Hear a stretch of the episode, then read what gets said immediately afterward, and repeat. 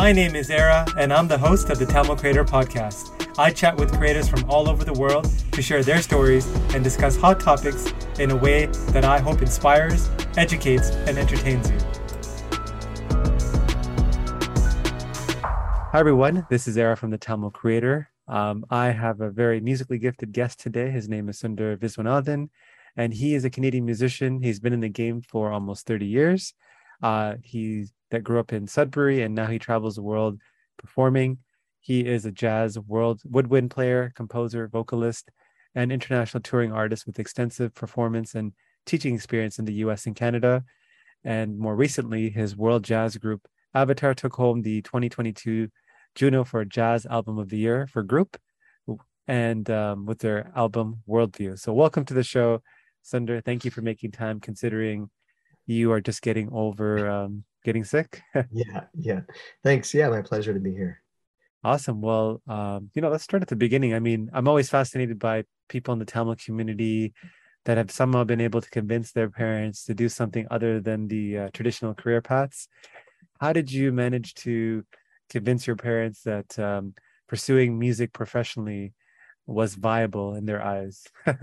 Well, the convincing happened when I showed them that I could do it. it, it up till that point, it was all uh, they were skeptical. I mean, my uh, my mom's side of the family is very musical, so they understood that uh, you know someone can have passion about the arts and about music specifically, and that uh, how important it can be in someone's life. But um, at the same time, both my dad and my mom, like you say, they were they weren't they were by no means were they traditional Indian parents though. They were they were very open minded minded Indians, especially for the day when I was growing up.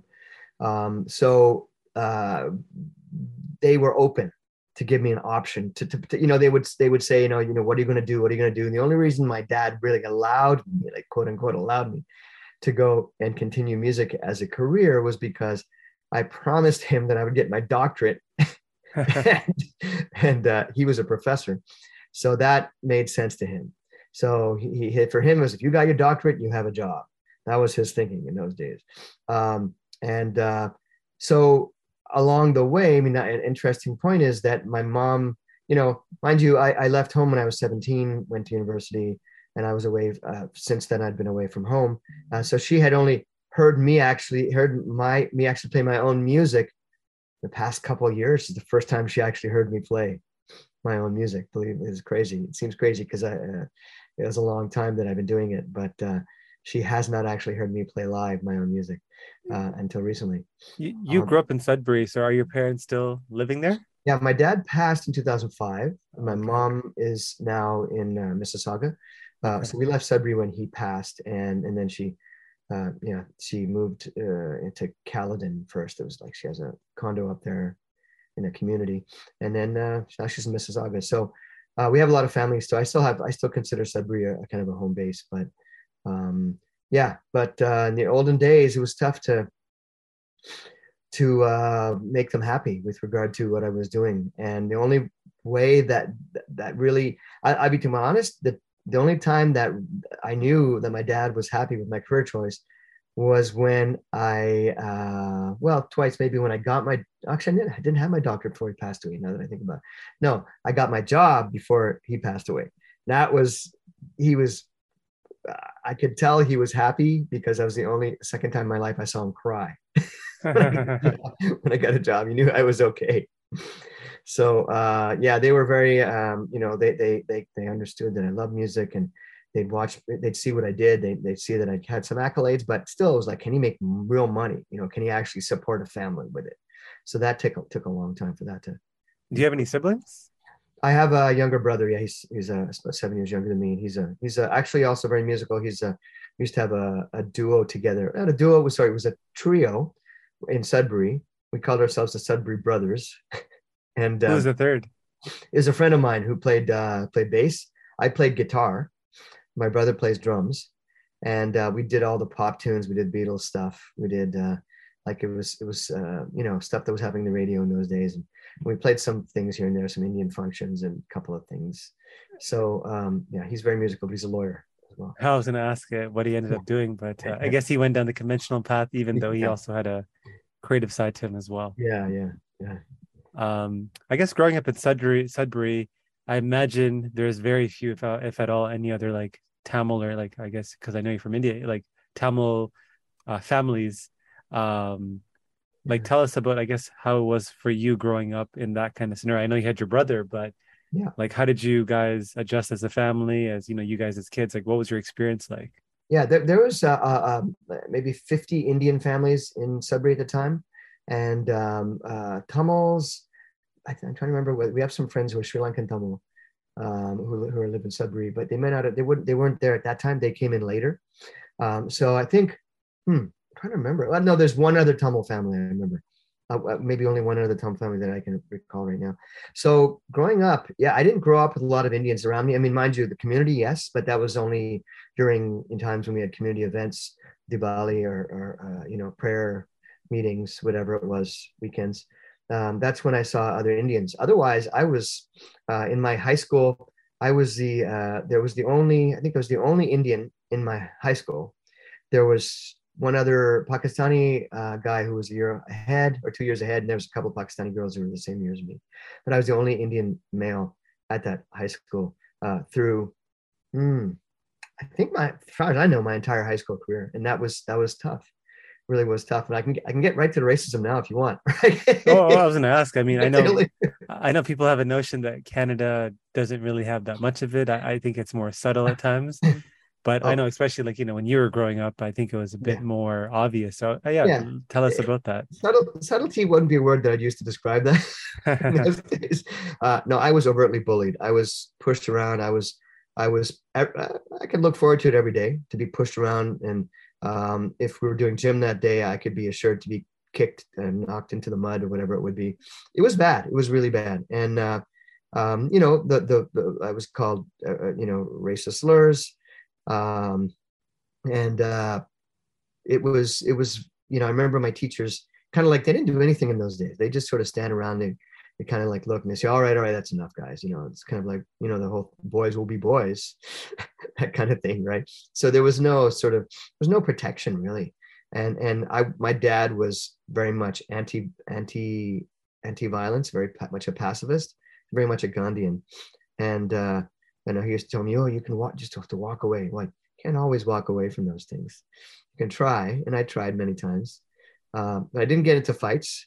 I was also I I, I restrained myself, but there was a lot of um, a lot of racism um, like against Indians and probably also uh, you know black people that were there in Sudbury and and and uh, indigenous people too. So it was it was a very racist a very racist place in those days.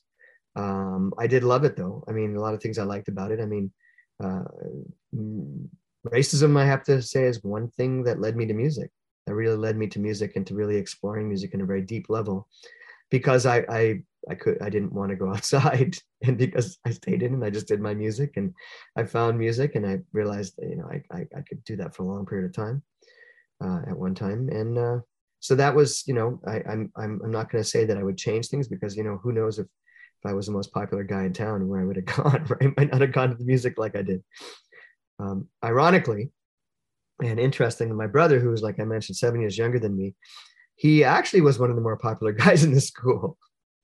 What was the difference in like his? Was it just like Sudbury became less racist, or like more immigrant families, well, or what was the change? I think a little bit of all of that, um, because he definitely wasn't the only Indian there, and also he was more athletic, and so he he was uh, on different teams, and, and he ended up becoming the president of the school. It was like it was a whole night and day scenario here, you know. I was I was yeah went through all that, uh, a lot of bullying and a lot of racism, and he didn't go through any. I don't, as far as I know.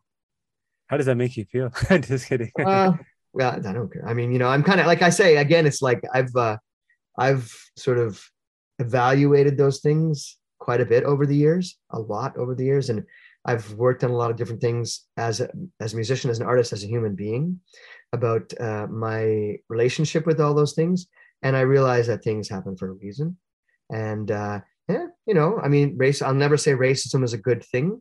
I would never say, oh, you should encourage, you should, you should try to get someone to be racist against you. It'll actually make you a better musician, something like that. But uh, I will say that for me, that did, you know, drive me like it made me a little bit of a fire under my butt, you know, and made me really decide you know i i, I love music. It wasn't the racism i loved the music but it was like i got i'm gonna make i'm gonna make this happen and i'm gonna make i don't care if somebody else says this. It wasn't not just that it was also like when i came across the many sort of uh, challenges within the music industry um, for many different reasons. Um, and those you know in those moments i i um i could fight back and work harder. It wasn't i didn't give up or it's like ah you know maybe music isn't my thing. You know what i mean do you ever uh, do you ever look up those guys that uh, bullied you on Facebook or kind of see what they're up to? I have. Oh, I have. You know, ironically, one guy that did bully me, I did. I said to him, you know, you used to, you know, you used to treat me very bad. You used to bully me, and back in those days, he wasn't as much. There was just there was different groups of people who used to used to bully me. There was a certain gang that lived in my street there was a there was a couple of different groups in in school i mean i was um i was I, I, was really into music obviously you know i'm in high school also so in high school i took music and took band and all that and um, there was even like a guy in the band who used to he never called me racist slurs but he bullied me in different ways and he was the guy like he he that i sort of saw on, saw on facebook and i said hey man like you realize you know what your uh, what you did back. He says, I don't I don't remember that. All I remember is that I knew that you would make it make it big. I was like, wow, that's really weird. you know, it's just like perception. And and you know, when you think about it though, people who do that is, is part of it sometimes is jealousy, right? And insecurity. Insecurity, yeah. yeah. So, you know, some of these things are it's interesting when they reveal themselves later, potentially, whatever, you know, whether this is really what happened or really what was happening in those days or not. But it certainly does the perspective change. My perspective has changed on some of those things. That's so fascinating that you kind of were able to, at least now, maybe shape the narrative, at least in your mind, that, you know, what was a terrible thing when you were growing up as a young boy in Sudbury, it, it kind of experiencing racism actually drove you to kind of being musically inclined and over time being excellent at it, where now you're making a living. So it's like this, yeah. this thing that your brother didn't experience that you experience, yeah. you know, change your trajectory, which is so fascinating. Yeah, yeah. It's it, it at the end of the day, it was like any, any kind of challenge experience or experience that makes you um, question certain things about yourself.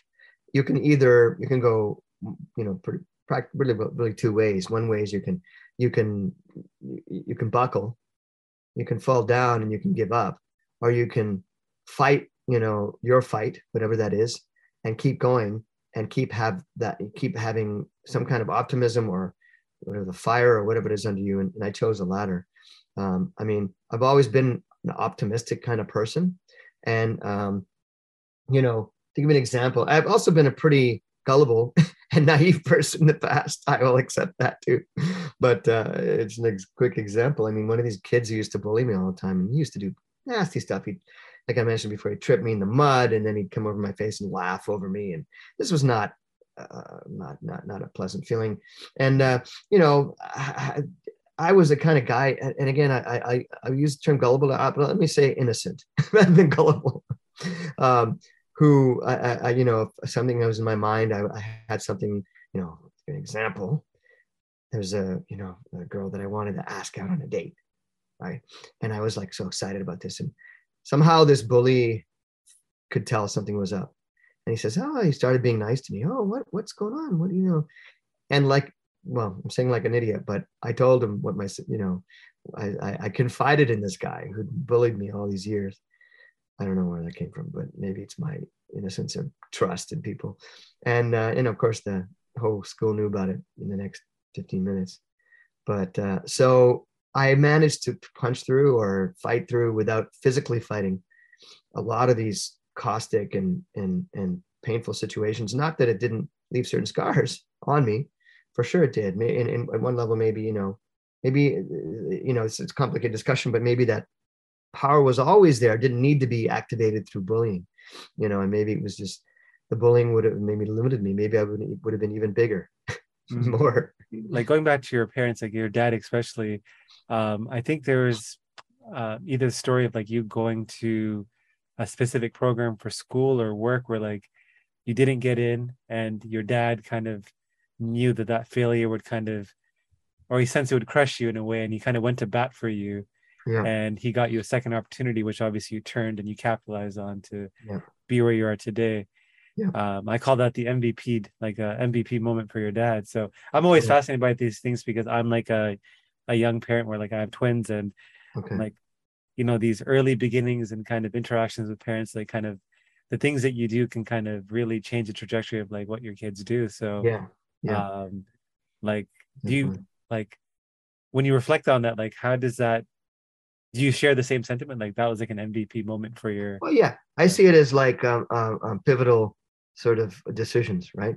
Um, and and every, I mean, ultimately, where we are today is because of every decision that was made in our past, yeah and uh, and where we are today is in itself an essentially it's an essential perfect place, because this is where we're meant to be, and perfect doesn't it's not a qualitative judgment, it's just just based on the fact that those decisions were made.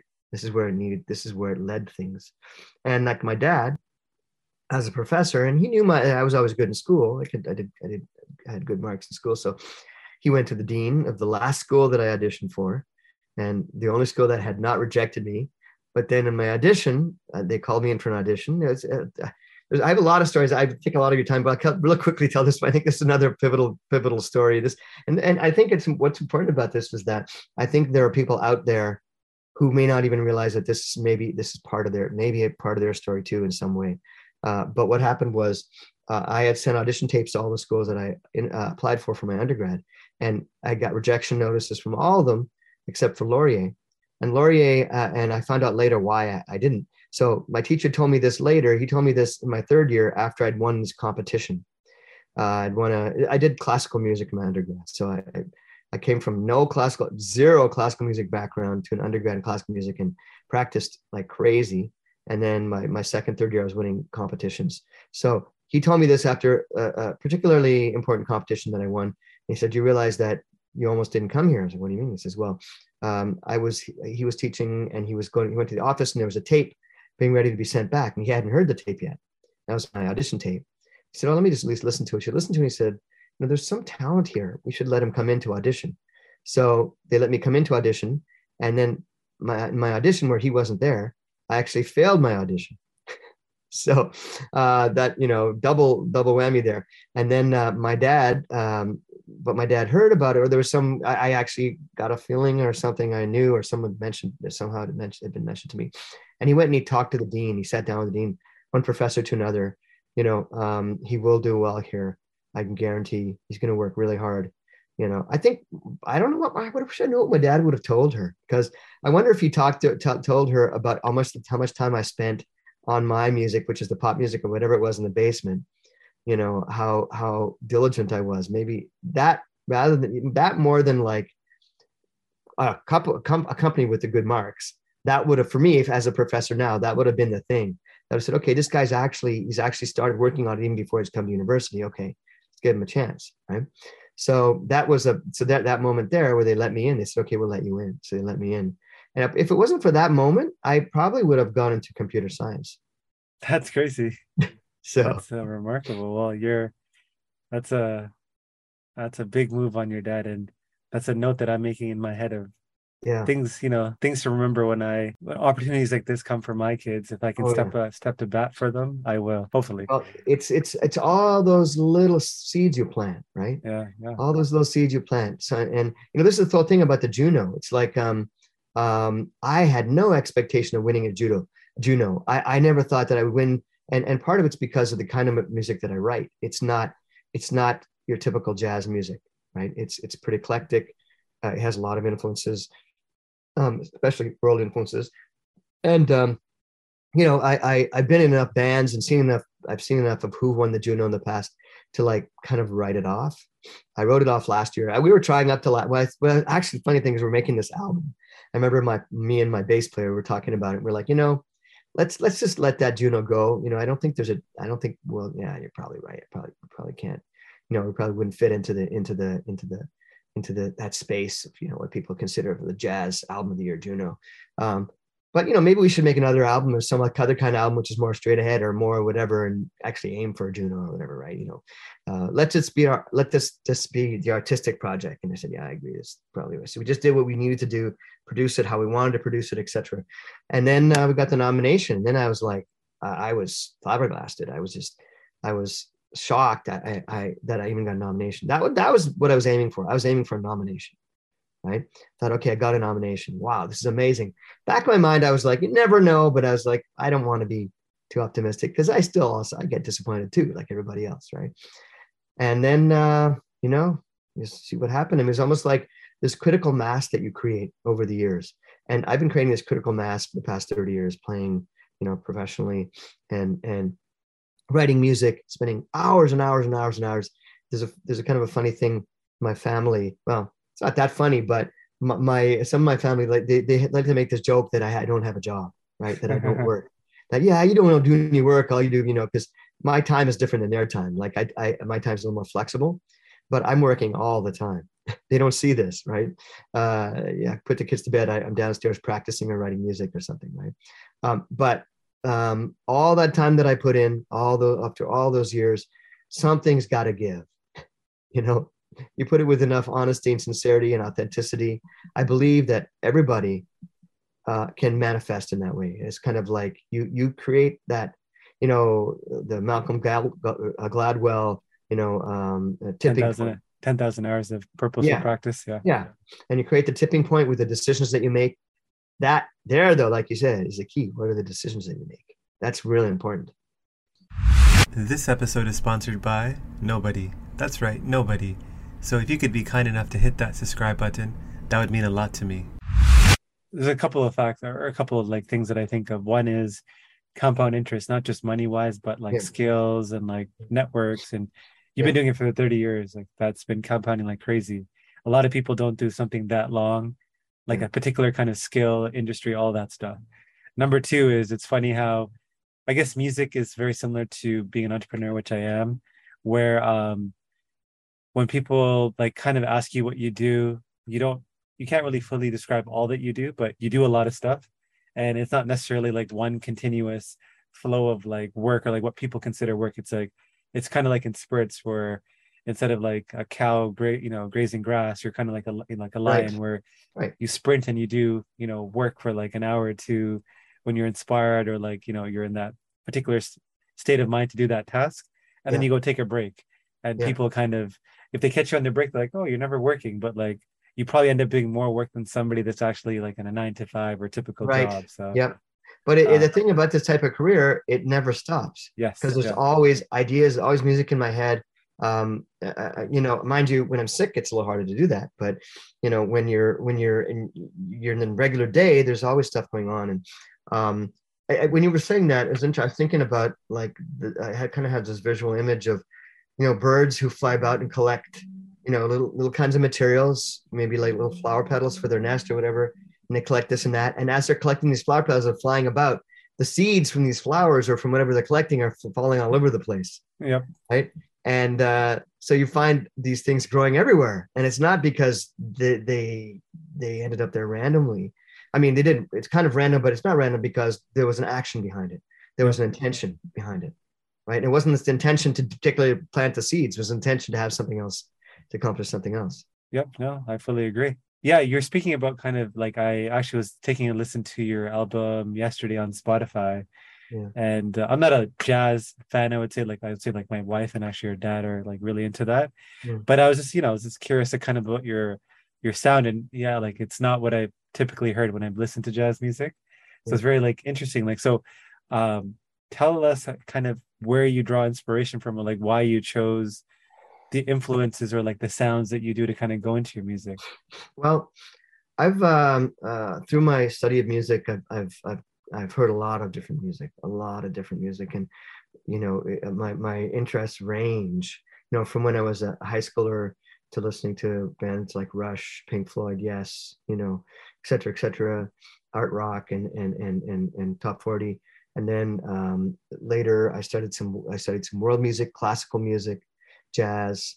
Uh, so the music that I'm writing, I mean, at one point I would have told you I would have called it Indo jazz, but I'm not calling that anymore because I don't find that my music is just reflective of one thing. It's reflective of so many things. And, it, and at the end of the day, it's like, what have I listened to? What about what am I really into? For instance, little this past couple years, I've been a little bit more into, you know, neo soul and um, um, jazz hop or or jazz mixed with with soul and jazz mixed with hip hop. uh, Robert Glasper experiment, things like that. Um, and uh, that kind of it kind of crept, been creeping into my psyche, it's creeping into my brain and my ear. And when I write music, uh, the music that comes out is something that's kind of an amalgamation of all the things I've been listening to, and it and it might have something that comes from, you know, art rock that I listened to when I was in high school, but I don't even realize it. Like I had people tell me that I'm hearing, I hear yes in there, the band yes, I hear that in there. It's like wow, you know, think about maybe you were kind of right. I do hear that, but I was not thinking about that. Um, or I hear this or this. I hear so many different people telling me that they hear different things in the music because uh, of all the music I've been, I listen to. Um, so I'm trying not to pin, make my music one thing. Like when I when someone says, you know, is it Indo jazz? I used to I, in the back, you know, maybe the last album I was said, yeah, it's more Indo jazz. This I'd say I, I don't know, it's just jazz, world jazz, influenced by world music. I love Brazilian music; it's a big, big influence on me, like bossa nova, um, and African music uh, African drumming music. You know, when I lived in New York, I used to play with uh, African drummers, and uh, a lot of my drummers that played in my bands were that's one big thing that they did. African, a lot of percussion in the bands that I played in. So um, that's that's crept in to my inner ear, and all this stuff is in there. So um, I would say I listen to all kinds of stuff. Like I listen to everything. Um, any any you know a great musician and, and uh, composer once said there's only two kinds of music you know good music and bad music mm-hmm. right? And uh, so anything that's good i mean I, I, used to listen to country music you know i can get into it. I can get into uh, i can get into heavy metal. I can get into th- i can get anything. I can get anything you know it, it, depends, you know, if it's if something's extreme, there's, you know, uh, extolling some violence or you know, misogynism and stuff. I'm not, I'm not into that. But you know, any kind of good music, and you know, that's a relative term. But uh, yeah, it's, there's a wide range of things I listen to. But I would say if you want to get into, uh, you know, a little more broadly, or sorry, narrow it down a bit, jazz from modern jazz to early jazz and world different kinds of world music. Those are my biggest influences on on my writing. I know we kind of skipped ahead when we kind of started talking about you winning the juno but even before that like when you finished school and kind of getting into the professional world of being a musician um, what was your first job or like how did you find your first opportunity? Oh, i'm curious yeah. about that. Well um, so my my first jobs weren't music. Um, they were like odd jobs like washing cars and stuff but my uh, music when i went to undergrad I was a classical major, like I mentioned, and and then I started. I started my my teacher. I also have to think. Well, along the line, speaking of decisions, my teachers, I have to thank. Like very grateful to my teachers. Um, the one guy, Doug Pullen, who was the guy who found the tape, he became my teacher, uh, and uh, for the for the next four years, and he was really important in in my trajectory. Um, really made me create a lot of the foundations for me in my saxophone playing, and uh, he also introduced me to jazz he was a classical teacher, but he introduced me to jazz. And then uh, I wanted to be able to do that. And one thing we have to do in jazz is if you want to be able to do it, you actually have to play. So my friend and I, we found somebody who was also, you know, drummer and a bass player who were into interested in jazz, who didn't have, who had but little or none experience as we had. And we went out to a, a local bar, restaurant, like a wing joint, and said, "Can you give us give us a gig?" He said, "All right, I can give you a gig. I'll pay you in wings." I was like, "All right, we'll do it." Right? And so we did that once a week. I don't remember how long, but we did it for a while. And you know, I sounded terrible. I know, I'm, but you know, we all do in the beginning, and uh, worked hard. But my first, yeah, the first thing was just playing for food. You know, when I was when I was an undergrad. And then, how did that translate to your first gig for money? uh, yeah. So then, I but but in the meantime, I was practicing very very very hard. Um, yeah, I was I was putting in eight hour days on the saxophone uh, consistently. Um, uh, you know, um, I believe that anybody who wants to master something, there needs to be periods of obsession. And this was definitely obsession. I went through about five, six years of practicing eight hours a day consistently. Um, and uh, it worked. believe it or not, I actually got better fast. And, uh, and then I started um, finding some things here and there where people, you know, I, I, can't remember, I may have done a wedding or two when I'm undergrad where I could play a couple of jazz tunes. Um, and then, uh, but then my real, uh, more of a consistent thing uh, I think the first thing that I did was was playing music. wasn't jazz. was was playing in the ceremonial guard band on in Ottawa and marching marching on Parliament Hill every morning in the summer. That was my first audition for that. I got in. It's a very high level marching band. Uh, I could practice a lot every day, and there was a bit of jazz happening too, and uh, and we played a lot. So I just found it, uh, uh practiced for the audition, made it, and uh, that was my first one. And that was not jazz. So my first one was classical music, and then jazz came after with the cruise ships when I started playing on cruise ships. And like now, obviously, like you know, you had humble beginnings at the beginning, you know, playing for Wings, and now you know you travel you're like a very highly acclaimed uh, musician and now you're you know i don't know how often you're on the road now versus like in your heyday but yeah. um you know you're constantly on the road and traveling for performances. So like how do people like book you? Or like how does that like work in terms of like um compensation point of view? I'm just like trying to understand that space of like because i know with like you know if you're like a beat maker or like in hip hop kind of how kind of the money works there. But like how does it work in your world with like touring and music? it's still it's it's still a, a network networking world. I mean i've networked hard over the past 20 years too um, and uh, you know people uh, get to know who you are and and then uh, you get a reputation um, i um, I got, I, have done a, I did a pretty extensive tour in South Africa. I did some tours in Canada. Uh, I've toured um, the, not necessarily with my band, but with different bands. I've toured uh, Europe with my own pro, like with the, as a soloist, and Japan. Um, so all these tours that I've done, uh, you know, uh, the States, Europe, uh, Africa. Played in India, played in in South uh, in Japan, etc. All these were for started by networking started by talking to people. Um, it started by, um, you know, for instance, the tour, I did a tour in a uh, pretty high profile tour in Europe of all the major jazz festivals with, I, I did that with a big band out of New York. This big band was a Grammy nominated big band. And um, the leader of the band is a, is kind of a legendary musician. And a couple of musicians in the band were also legendary, like Elder Statesman. He's in his probably 70 now. And uh, these were all, so these guys had names, they had profiles. So I piggybacked on their profile and managed to get into the, he, you know, he liked my playing. He asked me to play in this, this tour. I played this tour. And uh, so piggybacked with him. And then you make contacts on the road that way.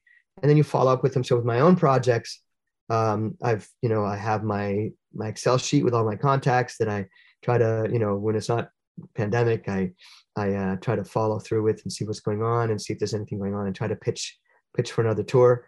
And then you have to, you know, do a tour nowadays. Very difficult to do a tour um, unless you have some kind of travel support. And the government has a bunch of arts grants. Uh, you know, consider especially now the airfares uh, to get over to Europe for six people.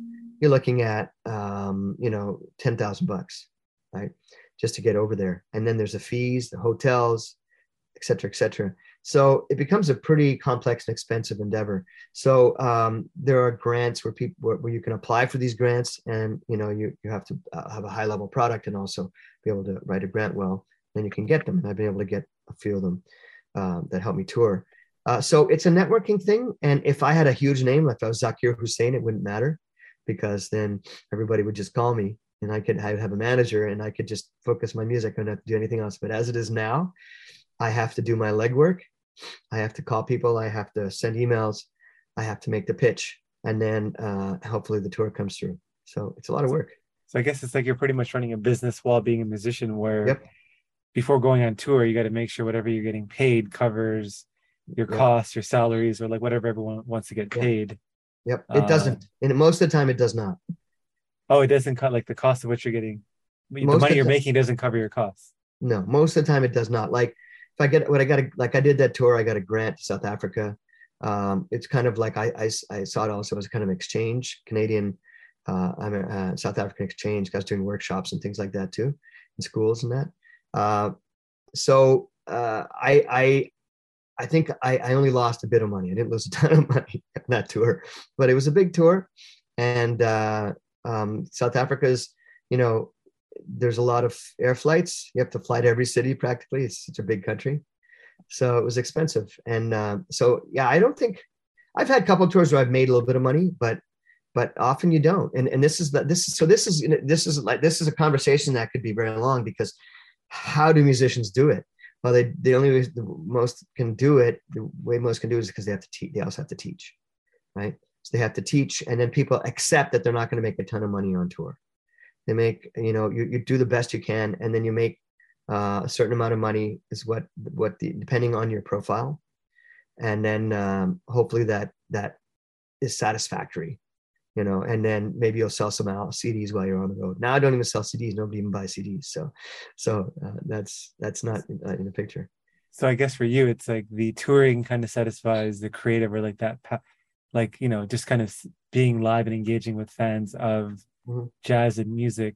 And then the teaching part, you, still get to engage with that side where you're teaching folks about music or yeah. the, you know the next Sundar, right? But um I guess like really teaching the teaching is subsidizing you being able to go on tour essentially. Along yeah. with grants, hopefully, that you get. Yeah.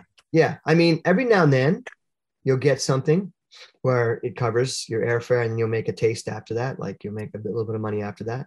Um, so yeah, but I mean, I gotta say, I gotta, I gotta, you know, give a big shout out to Canada Council for the Arts and Ontario Arts Council because they have supported a lot of great music uh, being, you know, Canadian music being spread around the world without them the music you know our music would not go to the places that it goes mm. you hmm. know so it's amazing amazing thing that we have that i mean it's kind of like the nea or the the in, the in the states where they have certain grants you know uh, in the states it's a lot more about corporate grants so they have a lot more corporate money that goes towards the arts uh, canada doesn't have that so much so that's our do you think that'll change in the future or do you think it'll just i wish it i wish there I, I would love that there would be more people. You know, look, at the end of the day, I would love it if presenters would pay what artists are worth. Um, what happens often is when you're playing a festival or a concert or something, they have other people like series, concert series. There might be one or two big names in the in in the run. They'll save all their money for those big names, and then they'll have like some left over for everybody else. You know, um, the fees vary incredibly um, in in this industry. And I I know this too because I used to program music uh, for an arts organization. For ten years, I, I was a programming chair of an arts organization, and we used to present uh, you know legendary artists and also local artists, and the money ranges widely, the mm-hmm. fees, mm-hmm. and and I just would like to see in the future that artists get paid closer to what they're worth. The thing is that most people see, they only see, oh yeah, but Michael Jackson, look how rich he was. Of course, Michael Jackson was rich, but how many Michael Jacksons were there? How many starving people out there that are playing music? Maybe not, maybe not as well as Michael, but there are some out there who I probably as you know as talented as him, but just aren't getting the breaks, right? And they're not they're not able to, to, to so then they end up like you know some end up giving up they end up doing something else to get frustrated so it's it's a much more challenging industry than maybe a lot of people know so i guess in these kind of industries like whether it's music or like other ones like this it's always i guess advice we could be potentially start earlier so that when you do have less overhead in your life or less responsibility you kind of really yeah. go after it yeah that's that's one great, great way to get to get the momentum going is when you start young and then you people touring when they're 20s like i've I've uh, I've heard about bands that will still, you know, they'll rent a van, they'll travel across the country, sleep in the van. Say, yeah, I can't do that anymore. Yeah, yeah. you know, that 20 years ago, yeah, I could do it, but you know, I can't do that anymore. You, you've been to a lot of places, like kind of when you travel. You mentioned like Japan, South Africa, etc. Outside of like of Canada, which is awesome. Um, which place in the world did you really like from both like um, tourist point of view, but also like playing your music, like in terms yeah. of people enjoying I mean, your music. Japan was amazing. Uh, I Japan love Japan, was, by the way. I've been there once, and yeah. I I love it. But yeah, continue. Wonderful place. I mean, uh, there's first of all in Tokyo, there's something like 200 jazz clubs, probably the most jazz clubs of any city in Tokyo, and and the, but some of them are tiny. They're, they're you know 20 seats or whatever it is.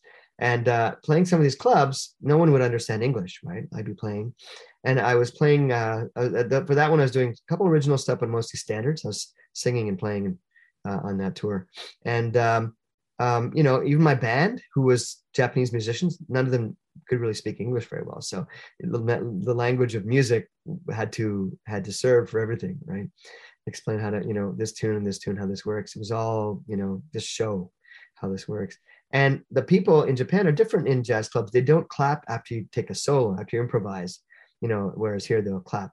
And so my first couple of concerts, I was like, did they, did they really like they are they you know what are they thinking but then at the end they, they get you know it, there's a, there's a lot of applause and they're very happy and very enthusiastic and very accommodating very respectful i really appreciated that um, as someone who dedicated significant part of their life to music uh, you know uh, a jazz musician let's say uh, getting respect as an artist is really important because um, this is a, it's a very very difficult it's it's it's difficult like i I, I, not to say that anything else is not difficult, but um, music, you know, being on stage and trying to, to perform at a certain level uh, consistently is it's not not easy. There's a lot of stresses and um, uh, expectations and the such.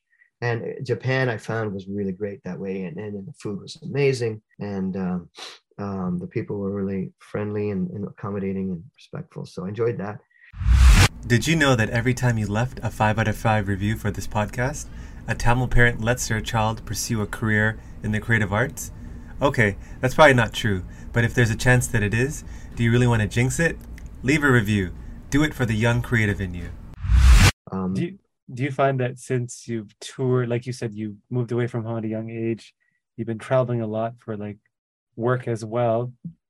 Do you feel less connected to being Canadian or like just Canada because you're away so often, or like do you still feel that that connection because of whatever reason, oh, no. strong roots here? I definitely feel the connection to Canada. I mean, the more I see about world politics, the more connected. Well, I mean, not that Canada's doing all the great things, but uh, at least you know, seeing what's happening with the divisions in the states and the kind of fighting that's going on, the nonsense that's going on down there. Uh, I, I definitely am grateful to be here, extremely grateful.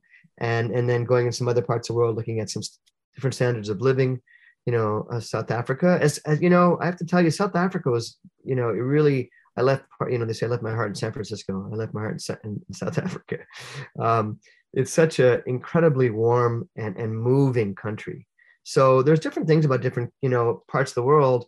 I mean, it's also uh, uh, potentially a, a, dangerous place, and um, uh, there's a lot of lot of uh, friction that you can that's going on there. Even besides the really really nice people there's still there's still a lot of things going on there. But that you know it adds a certain excitement to the air i guess. But i'm not sure whether i could um, i almost lived in south africa. I got offered a job there teaching position there but i had just actually started at york when i got offered that position. So i, I maintained my my york job. Um, but there's something to be said about some other countries that maybe don't have the things we have that are still kind of like striving in a way, um, or that maybe there, there, there's a different kind of way of looking at things. They appreciate things more than we do, you know, and and it, it, it um, and, and they they they act that way, like they they act. There's more gratitude, mm. you know, over in some of those places. So I, I I I do like traveling. I do like coming back home. Well, you've been you've been in doing music for a long time, and like I said, it's very rare for someone to stick with something for a long time and get to a point where you have where like you have a level of excellence you've tried to maintain and strive for and you know the juno kind of validates that um how do you you know it's kind of like a relationship with even like a person like if you're like married uh, or just a long-term relationship like how do you maintain your passion with music? Like what are some things you do to kind of get yourself excited keep learning etc like what do you do? Well sometimes you know well sometimes it's just a matter of finding new music that that is moving me you know? Uh it's you know the thing is though when i start like there's days when i'm like oh, okay i gotta i gotta get on the instrument but i don't feel like you know I don't feel like getting on it. But then it's just like okay let me just get on it. So let me see what happens if i just play it for 10 minutes. 10 minutes turns into into an hour and a half like nothing. So you start playing it and you get to a certain point where you know in your career where you developed an ability where you can uh, it feels good to play right? And so you're playing it and then it starts to feel good and better and better and then you then you just then you know then i'm practicing for three hours you know? So it's just a matter of just doing it. Uh, my brain might not want to do it but my body remembers those feelings you know how good it feels to play um you know and then i then i start to listen to music while i'm playing or this and that and Uh, and another way I do this is I will remember music that inspired me when I was growing up, like that really moved me and that really made me sort of see why I did music. Uh, and then I'll put that on, and that will flicks a switch, you know. It'll, it, it, and I feel that inspiration, that humility, that love that comes from uh, knowing that music is is a very very important thing, uh, not only to me but just just in general to humanity, you know when you won the June, like your Juno, because you've been nominated twice, I think before as a composer for uh, Jeff Jaffa Road, I believe, right? Yeah, twice for Jaffa Road. Then I was also a part of a couple of the bands that were nominated. But so then finally breaking through for Worldview. Yeah. Um, you know, you kind of already mentioned like even being nominated was amazing, but like what was that moment like when you found out that you guys actually oh, it was won? Surreal. Like you had that breakthrough yeah it was surreal because I, I you know we didn't they, they don't tell you this this ahead of time right? So i i, I had prepared the speech just in case you know i had the speech written up. And then we were sitting at our dining tables uh, at the junos and uh, and i'm looking and the ladies mentioned something about 30 seconds per person. I was like if i get up there i'm never going to be able to read this in 30 seconds. Right my friends my, my band was like yeah you better edit that just edit. You know i was like i started editing it. And they and then they announced the winner and they said Avataar and I was like, what? I think my man, my wife said that. I said, oh my God, or something like that. and, uh, and then, uh, uh, so my speech went out the window because I didn't, I, you know, it's just like, I just went up there and I, you know, I said what I was feeling. So it was very surreal. Like I, it was a surreal, I, I, I felt like that for a good couple weeks, like just kind of like this very unreal. Um, um, and it was weird because it was unreal. I'm very grateful, but it was at one level, it was, it was a little bit anticlimactic in a way because uh, okay i got here. Now what do i what do i do? What's the next you know? But then I, am everyone's saying you gotta just enjoy this enjoy this. Okay i got i promise i'll try to enjoy it. I'm the type of person who is always like trying to think ahead right to, to like the next thing that i i, I can do. And so i, I got to learn to enjoy things in their moment better. I think a lot of successful people like i see it in entrepreneurship where they you know when you start off, it's like, oh, I would love to sell my company for a million dollars. And you get there, it's like, oh, I'd love to sell it for 10 or 100. It's like, yeah, it's like no level of success is, unless you train yourself, it's like a muscle that yeah. this is enough. Let me enjoy. I've got to where I want to. You obviously don't want to get complacent, but there's the other side, which is nothing is ever enough, which can be a dangerous place as well. Yeah. Well, um, I don't, I don't think the actual acquisition of Juno, when I think about it, was was my real was the goal as I may have thought it was in the past, which is uh, which is interesting. Uh, although uh, I mean I have several goals, right? That was one goal. So let's say I did check that one off, but there's you know many other goals that I have. Um, um, um, my my my uh, uncle, you know, I remember in the past he used to, he used to say stuff. My uncle was one the one guy. Say that if I would pick anybody who fully supported any anybody of like that that that generation in my family who fully supported me in my musical career was my uncle um, and uh, he he always wanted to have. I think he he he had a not so secret desire to to want to be a musician. Also, you know, he he, he does a lot of film music. He he does little bands where he does like uh, Hollywood music, Hollywood music, and Bollywood music and stuff like that. Um, but uh, he wanted to be a musician, quote unquote. Uh, and I was kind of like his, you know, he was able to sort of live vicariously through me. And so he would support me. And, and when, I remember one place I said, ah, just, you know, he doesn't remember saying this though, but he told me, you know, if you when you win a Grammy or whatever like that, just mention my name, right? Something like that. And uh, and I, I I did mention his name. I mean, I mean, I forgot, I couldn't mention it when I was on the stage because I, I got flustered and I forgot to mention some stuff. But I did in in other interviews. I've you know talked about my uncle, and uh, he said, I don't remember saying that. I'm just happy that you won. It's like what?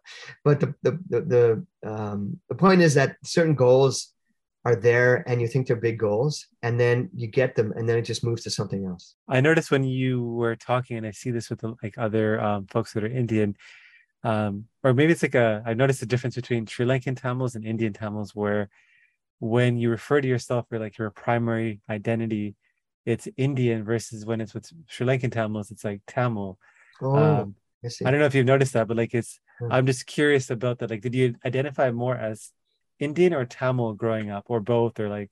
Well, yeah, I'm just curious. I should note I was born in India, and I was there for three years of my life. I was born in the south in Tamil Nadu, and um, uh, I would say that when I ref- I refer to myself as Indian. Um, I mean, I'm not fluent in Tamil. I can understand Tamil like fairly well. Um, so that's part of the reason why I wouldn't say Tamil, I suppose. Um, although my family, um, you know, we have our Tamil jokes and bad words and all the other stuff that, that all the families have, and uh, you know, so there's definitely a Tamilness to our family. Like my brother and I, you know, are part-time comedians, not like literally part-time. in our family, everyone's a comedian in our family. Let's put it that way. Everyone's always got jokes. We're always dissing on people, our, our uncles and aunts for you know characteristics, and like we, there's a bunch of characters in my family, like probably any Indian family. But it's there's a Tamilness about that, about like you know you know Master of None, right? You've seen yes, that? Yes, great show. I, I swear to God, I have like three or four people in my family that should have been in that show. you know, would have been would have nailed it if they're like that, but they wouldn't have had to be. They wouldn't have had to change who they are. They just have to be themselves. They would have fit just perfectly fit in. So there is a Tamil. There is a Tamil thing about I don't I, I can't couldn't describe it to you, but there's a something about it that does make us Tamil. But I do think of myself as Indian. Yeah, no, it's just an observation I made. I feel like part of it could be like political, where like a lot of Sri Lankan Tamils don't identify as Sri Lankan. It's like right because of obviously like politics. Yep, it's like yep. we're Tamil versus like India, you don't have that complication. It's like, you know, you're Indian, you're also Tamil, but Mhm. you probably referred like, you know, I don't say I'm Canadian Tamil, I say I'm Canadian, but I do say I'm Tamil as well. So Hmm. I was just curious about that. Um, in terms of, I guess, you know, looking back, you know, um, how old are you now? Uh-huh. I'm uh, 55. And like, if you were to kind of go back and in a time machine and see, you know, visit your 16 year old self, what Mhm. would you tell him?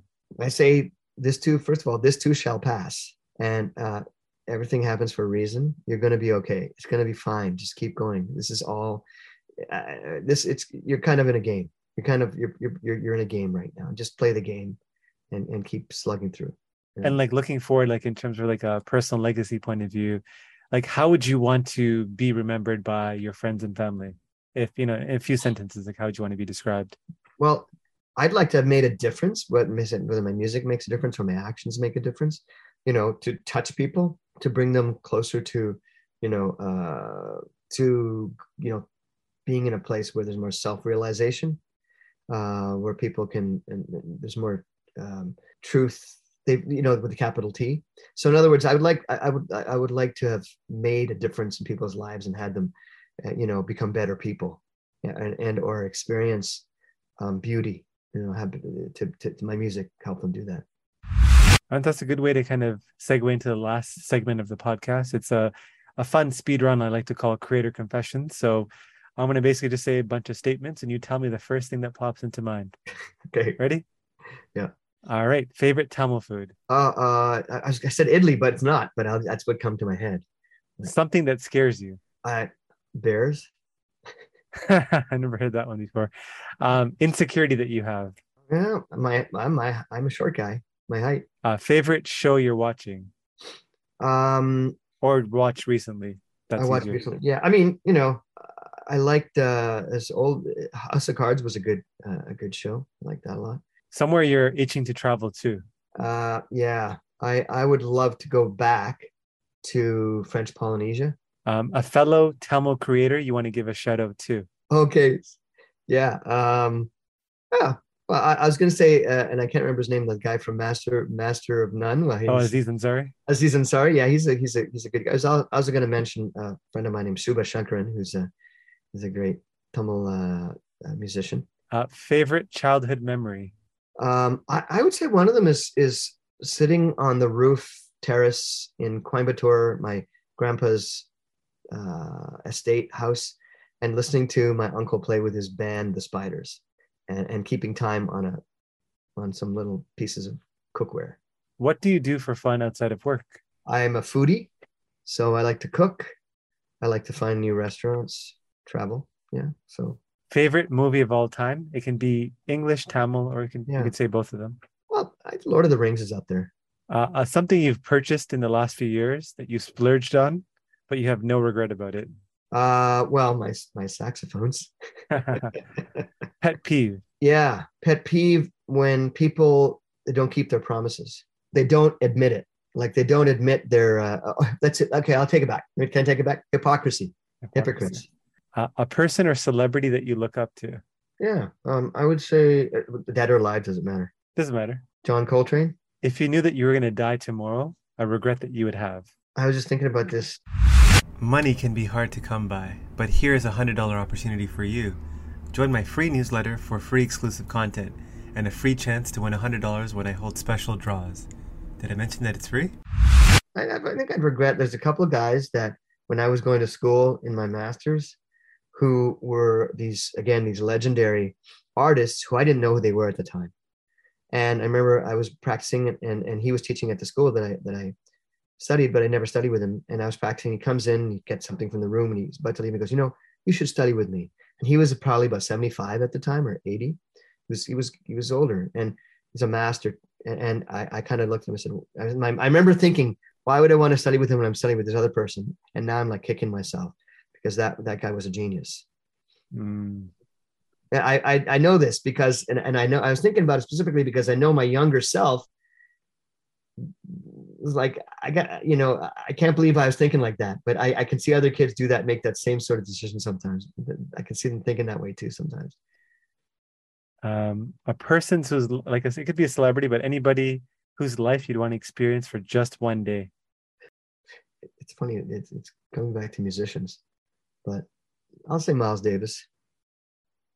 A book you've read, or a podcast you've listened to that's recently recently that that's had an impact on you? Recently. Um man i wish i had more time to do reading. Uh podcast um gosh there's a, a, a podcast about i can't remember the name of it. It's about it's, about, it's a health podcast gary haberman or something is oh uh, yes uh, huberman labs uh, yeah haberman labs yeah yeah, yeah. There's, some, there's some there's, i think that's there's some I have some pretty pretty cool stuff there. Oh yeah, his stuff is good. The podcast episodes are long, but really good Hmm. material. Mm. I, I listened to the one about getting sunlight first thing in the morning and the science behind that. That's been hmm. pretty mm-hmm. impactful. Yeah. Um, a belief, behavior, or habit that's improved your life. Um, you can do anything you put your mind to. And finally, a piece of advice you'd give to aspiring Tamil creators out there. Well, find out what your passion is. And if it's really your passion, um, there may be some decisions that you have to make, uh, whether those feed your passion or they don't feed your passion, and be willing to make those choices.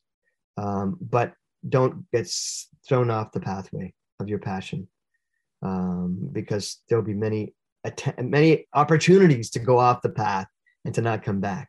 Sometimes you have to go off the path to come back, but the decisions you make should always lend themselves to your to your goals. And that's a good way to end the podcast. Sundar, there's been some great nuggets of information. Um, you know, for me, not knowing about the world of jazz and just I've I've learned a lot in this conversation. For somebody listening that, you know, is inspired and, you know, could be the next you. Um, what is the best way for someone to reach out to you if you know they want to connect? Yeah. Uh, my website is www.sundarmusic, S-U-N-D-A-R music.com. And you can email me at sundar at sundarmusic.com uh, happy to take your emails and you can check out my music on my, my website as well and look at some videos um, yeah i always like to hear from uh, other artists especially south asian artists yeah i actually just uh, released an episode maybe three or four episodes ago b beeman you should check him out he's got hmm. like like i didn't expect the level of quality of like his voice to be what hmm. it is it's a very unique sound what's his name uh b beeman B Beeman. Yeah, you should check it out. I'll send it to you after. He's okay. um, very, very talented. Um, well, thank you again, Sundar, for jumping on and you know sharing your story. Considering, especially that you know you're you're you're uh, you got that fatigue going on, so I appreciate that. Yeah, no, um, thanks for having me. Yeah, no, I'm excited to share your story, and um, for everyone listening, thank you as always, and uh, feel free to reach out if there's any feedback. And uh, on to the next episode.